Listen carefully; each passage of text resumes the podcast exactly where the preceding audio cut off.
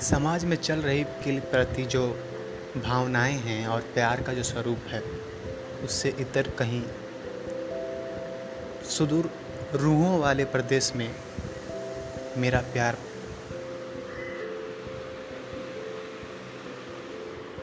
मेरा प्यार रहता है। ये समाज की दिखावी और